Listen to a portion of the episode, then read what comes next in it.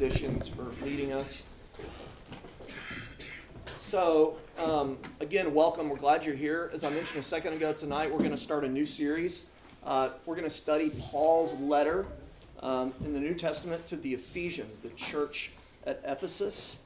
Um, if you have a Bible or a mobile device that has a Bible on it, that'd be a great thing to take out right now. If you don't know where Ephesians is, you can look in the table of contents, but it's right after Galatians right before Philippians in the New Testament.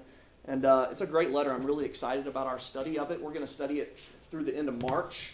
Uh, so, for the next three months, this is where we're going to camp out and just go straight through this book. And uh, I'm excited to see what God has for us. So, let me read for us our passage for tonight. We're going to start right there in chapter 1, verse 1, and go through verse 14. So, Ephesians 1, 1 through 14.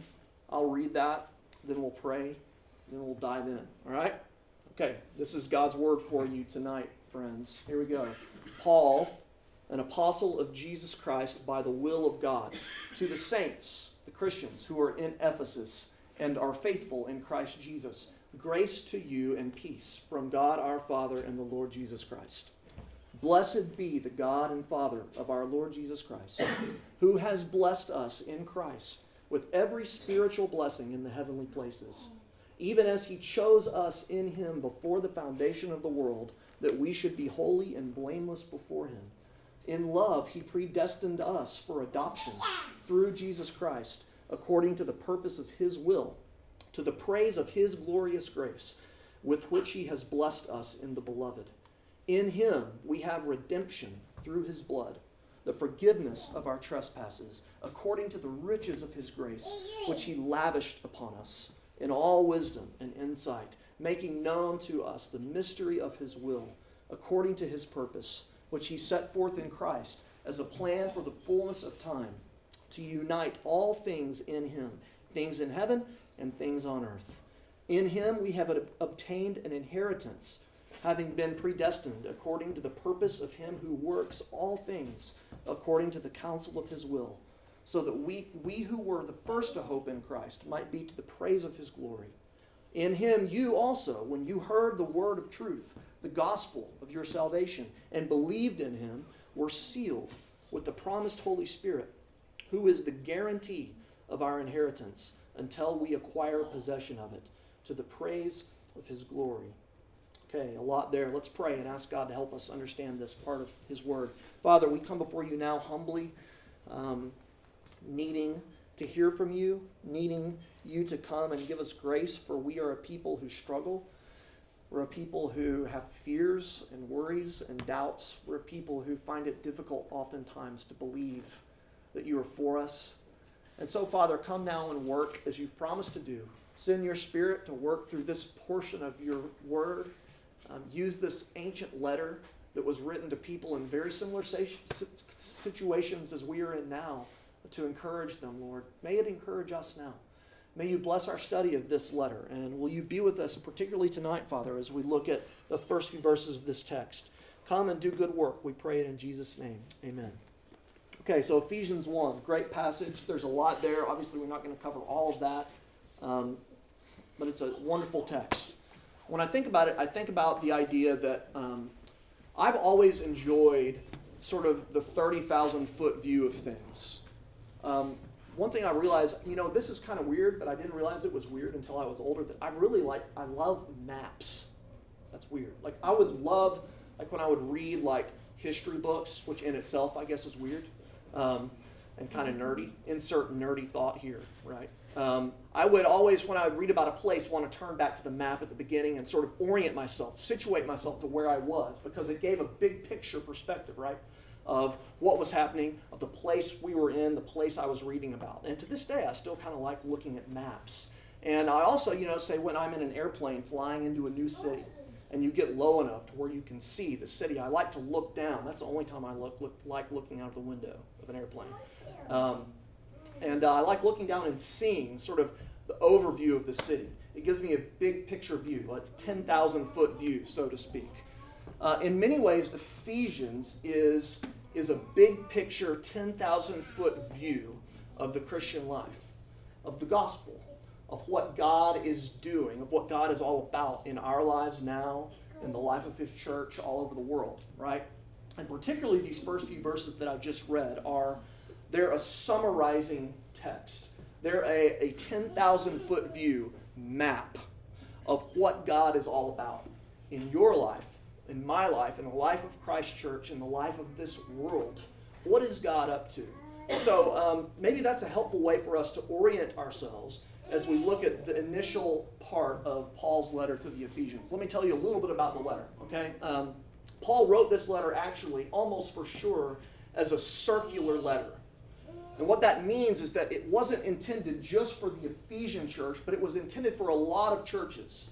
It was a letter that was meant to be passed around these churches in the ancient world so that they would all read them. Uh, we know that because, unlike most of Paul's letter, this letter doesn't contain any personal greetings to people.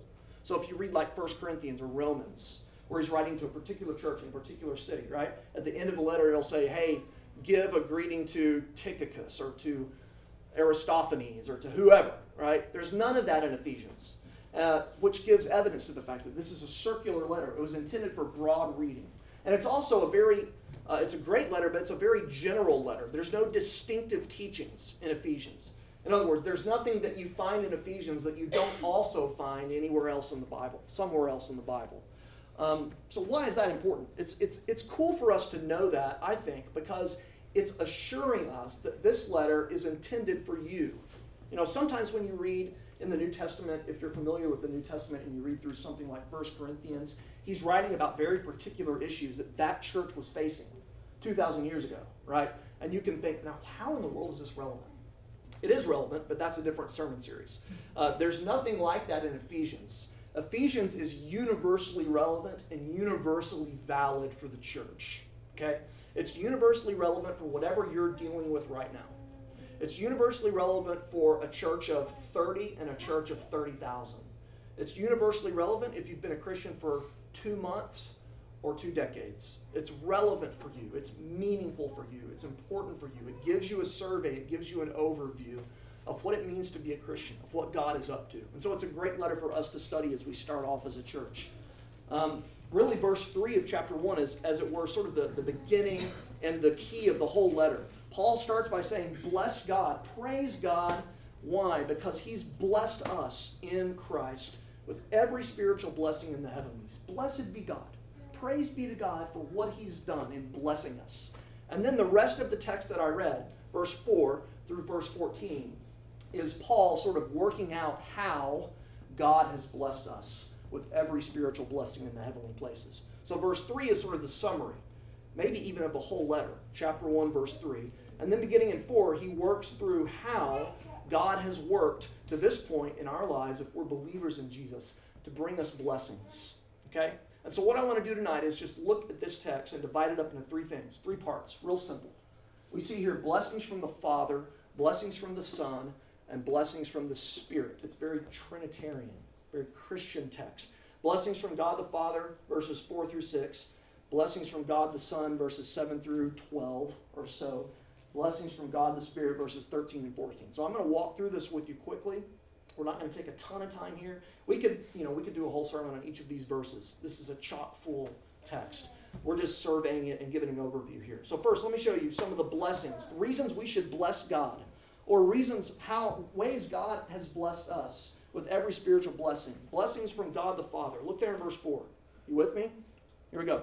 Chapter 1, verse 4. Even as he, that's God the Father, chose us in him before the foundation of the world that we should be holy and blameless. In love, He predestined us. So immediately we get into some deep theological waters there. And without getting into all the nuts and bolts of the theology, what Paul's getting at here is he's telling us that this first blessing of the Father, the first blessing that we are to praise God for, is the fact that before you were even born, in fact, before the world was even born, before the world was created, God the Father had set his affection on you. Before you ever drew breath, God had chosen in His grace and in His power and in His wisdom to show you His love. And, and it's very important for us to get here that God didn't, He didn't choose us, He didn't predestine us to be recipients of His love because he sort of looked into the future and saw Luke and thought, man, Luke, you're really, you're doing pretty good. You're pretty good dude. Um, you're worthy of my love, at least a little bit of it. So I'm going to go ahead and pick you up and show you a little bit. He didn't say, look, you know, I'm looking in the future and I see you're better than 99% of everyone around you. You're doing a lot better than your neighbor who hasn't mown his lawn in six months and HOA is calling, right? Um, you're doing great, and so I'm going to choose you. But that's not why God has chosen us. It's not why God decided before the foundation of the world to set affection on us, to show us grace. It's not because we deserved it. God has not chosen you because you are you. God chose you because God is God. Right? Um, Paul tells us there that he did this. He showed us this blessing. He decided to show us grace. Verse 5 according to the purpose of his will. In other words, because he simply wanted to do it. And he's God, and he can do what he wants. So, one of the blessings that we receive from the Father, that Paul's praising God here, is the blessing that God, before you were ever born, before your parents ever looked into your little baby eyes, before the world even existed, God loved you. God chose to show you his mercy and his affection. Paul goes on, though. Look at verse um, 5. He predestined us, he chose us, like we've been saying, for a purpose. What does he say there? He predestined us for what? Adoption. Good. For adoption through Jesus Christ. So the first blessing we see here from the Father is that he's chosen us. The second one is that he's adopted us. You guys see that? That means God has brought us, if we're believers in Jesus, into his family. Um, and this is meant to assure you. This is meant to give you and to give me confidence. Listen, listen. There are no foster kids in God's family. Okay? Paul is out to tell us here that you were no less loved by God as his son or daughter than Jesus himself. That's why he says that we are adopted through Jesus, through Jesus Christ. There is as much of a chance as God, of God booting you out of his family because you haven't measured up or because you're not worthy than there is of God booting Jesus out of his family. So, in case you can't do the math there, that's a 0.0% chance that God's going to boot Jesus. You are seen by God to be just as delightful and worthy and loved, just as much his son or his daughter as Jesus. You're adopted through Jesus. Is that not a blessing? Man, that's great. I was reading this week um, on Facebook. I actually linked this on Facebook, so you can go to my Facebook wall and read this article. One of my best friends from seminary, he and his wife in this denominational publication told the story of their adopting this young Chinese girl, and it's a really awesome story. You should go read it. Uh, it's kind of a tearjerker, but one of the cool things that they were talking about in this story is they had gone through the huge rigmarole of the adoption process and actually had a child selected for them and decided they wanted to do this and flown to China um, to look at this girl, to meet this girl for the first time, who was, you know, probably abandoned in some crowded street in a dumpster by her birth parents because they didn't want her or couldn't take her, they didn't think. And she was rescued. And uh, they went in, and uh, Jen, the wife, the mom, is describing in the article the process of sort of peeking in the door of the of the orphanage and seeing their daughter, their young three-year-old daughter, for the first time, and just her eyes lighting up and her heart sort of melting. You know how that feels, laying eyes on your child for the first time, particularly if it's an adopted child that you know has been through amazing pain and difficulty, even to make it to the age of three. Imagine what that would feel like. Now think about that and realize that when God looks at you, that is exactly how he feels. God is, he is exuberant and delighted in you through Jesus. That's what it means to be adopted. Man, that's good news. It's a blessing. It's a great thing.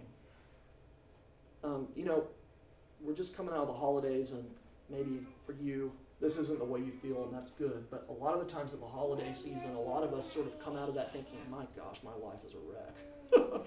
you know, you're around your family, and you're like, oh, this is spiraling out of control quickly. Someone slammed the brakes. You're, uh, you're sort of not in your normal element. Your schedule's not the same as it usually is. you're around people that you love but you don't like, you know? Uh, at least oftentimes that's the case with people. Maybe you feel like your life's spiraling out of control because of the finances in your life not working out. Maybe it's because you just hate your job. And like you wake up on Mondays and you're utterly miserable and depressed at the thought of going to work. Mm-hmm. Maybe it's because you've just got serious relational trouble in your life. I don't know. But oftentimes, all of us feel like our life is spiraling out of control. We don't know what's going on. Listen, this text, the first few verses of Ephesians chapter 1, exist to remind you that God is in control. He's chosen you, He's adopted you, He has a plan for you, and He's bigger than you. He's stronger than you. He's able to see all of the intricacies and things that you haven't figured out yet perfectly. He has blessed you. Isn't that good news? It's reason to bless Him. Blessings from God the Father cause us to praise Him. Paul moves on. He talks also about blessings from God the Son. Look there in verse 7. At the very end of verse 6, he says, God has blessed us in the beloved. That's a reference to Jesus. And then he talks about Jesus there in verse 7. Everybody see that? In him, in Jesus.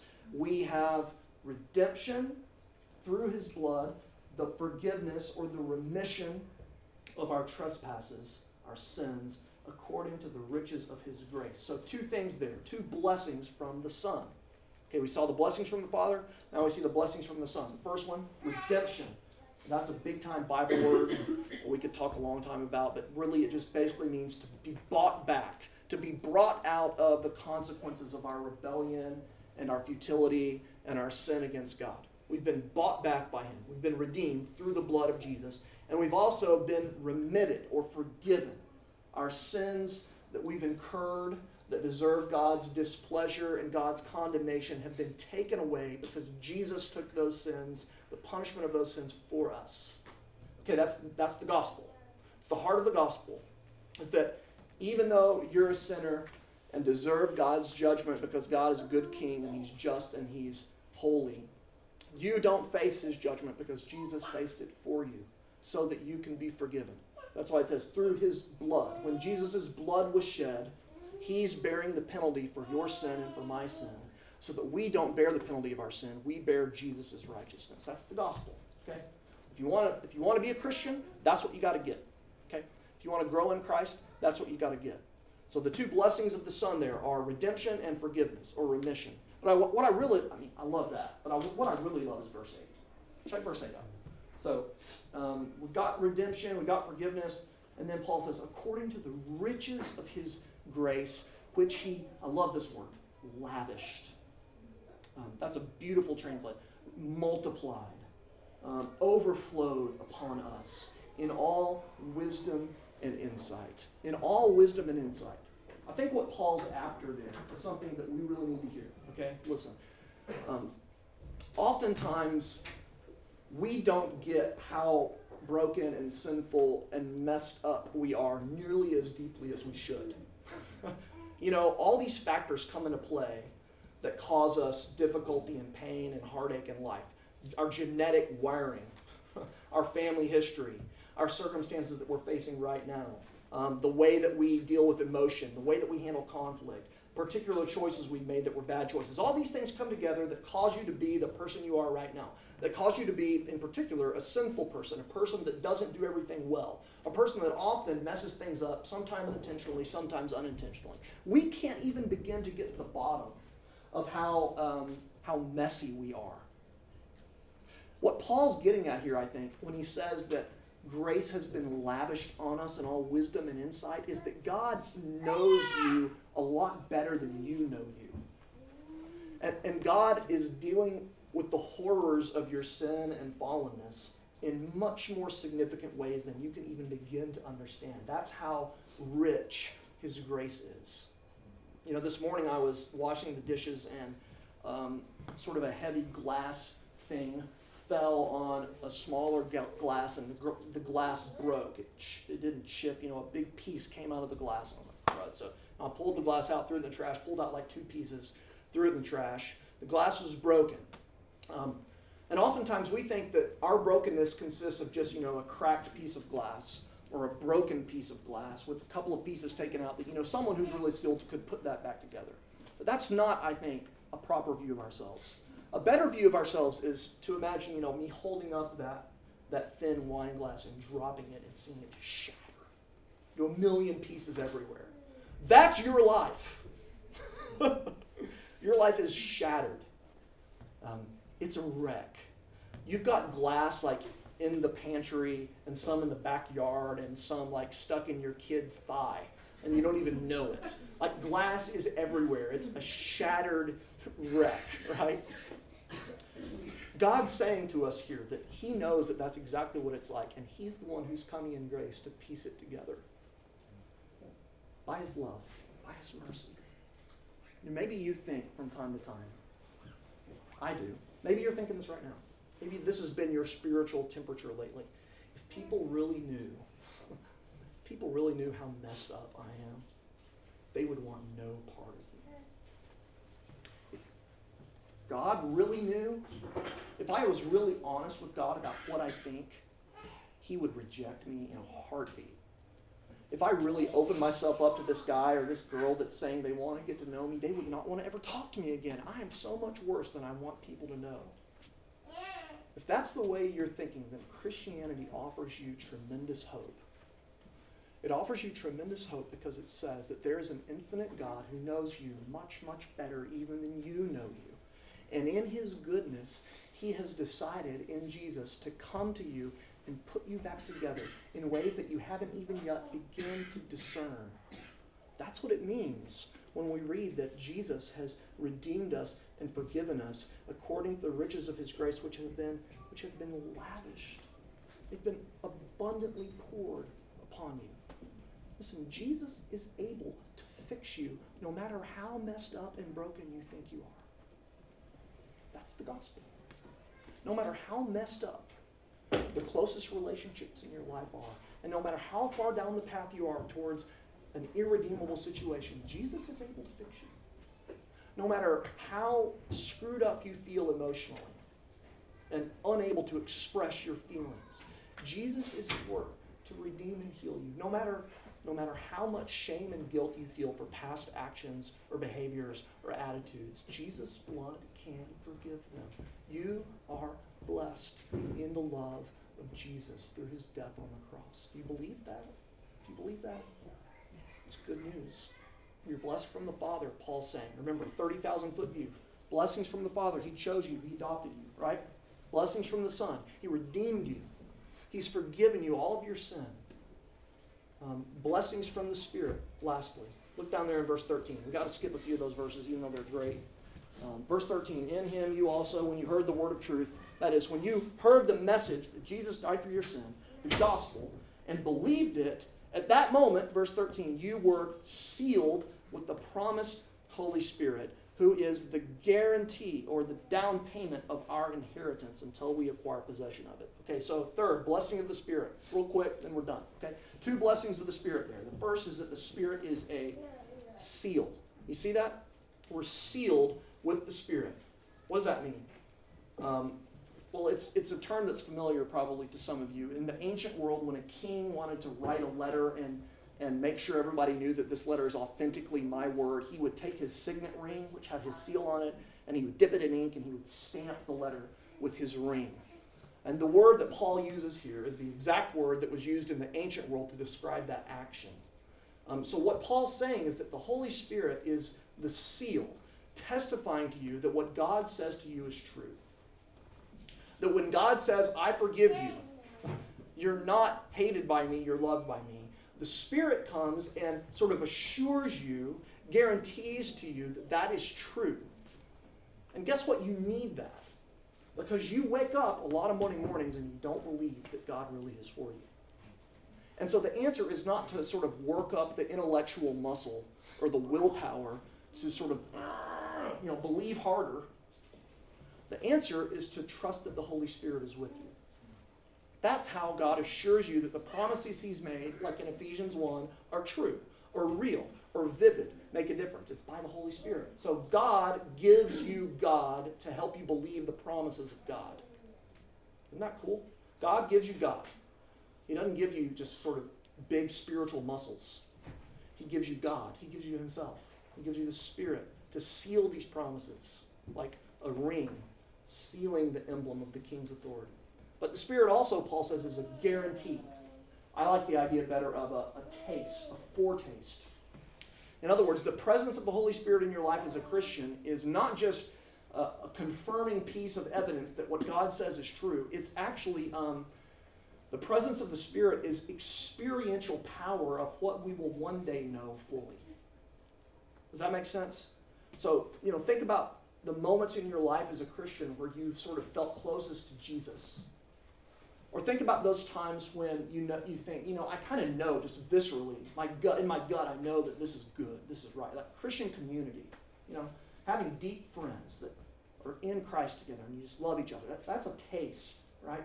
Or worship, you know, those moments in worship where it's just evident that the Spirit is present and active and you see God in His glory. Or moments when sort of a new idea from the Bible hits you and you're like, oh, I get it. That is the Holy Spirit. That is the work of the Spirit giving you a foretaste, acting as a, a down payment, a guarantee of what one day your life is going to be filled with. Filled with. And so, listen, I want us as a church, I want me, I want, I want to wake up on Mondays to daily sort of feel, not just feel that way, but understand and believe that these things are true. I want to like be able to read Ephesians 1 verses 3 through 14 and think.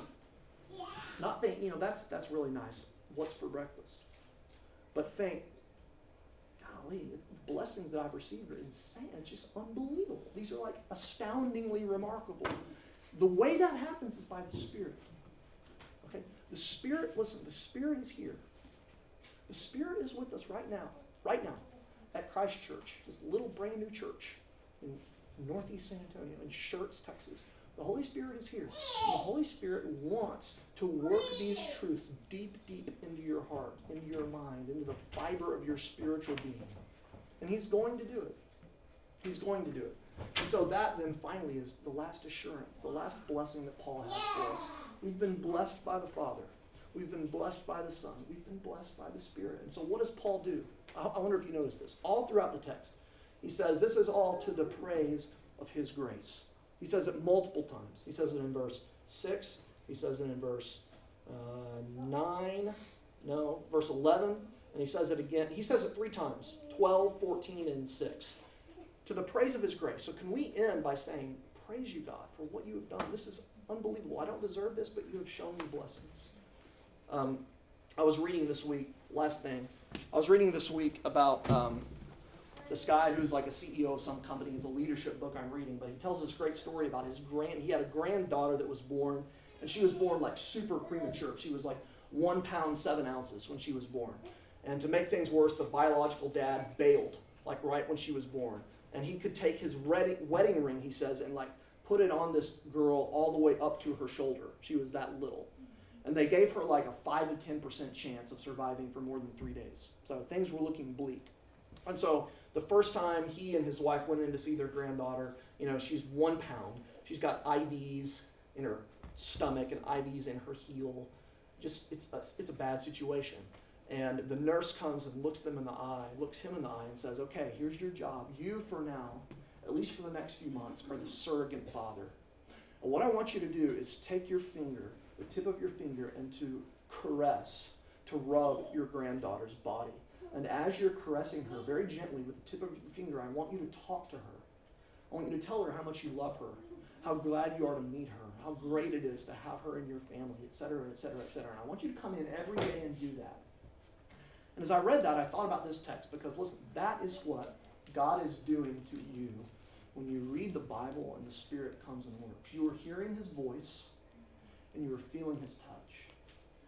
He is, he is caressing you in your weakness and in your frailty and in your brokenness and in your pain, telling you, I've blessed you. I've chosen you. You're in my family. I love you. I've redeemed you. You're mine. The Spirit's with you. I'm not going to leave. Don't give up. I'm for you. I'm not against you. When you can believe that, when you can believe that, then you begin to see change. I want that kind of change. I want us to experience it together. So let's ask Jesus to help us. Ephesians 1, beautiful stuff. Let's pray. Thanks, Father, for thanks for your grace, which is so evident, Lord. We forget it so easily. We forget that it's there, but it's when we read a part of the Bible like this, it just comes comes at us like a cannonball. It's super abundantly clear that you have shown us amazing mercy from before you even made the world, from way before you made us. Father, you have chosen us in love from the time Jesus died on the cross to secure and make sure that we will be forgiven. And to this very moment, where we might be struggling, we might be really low spiritually, we might be really high spiritually, we might not even be sure if we understand Christianity or want any part of it.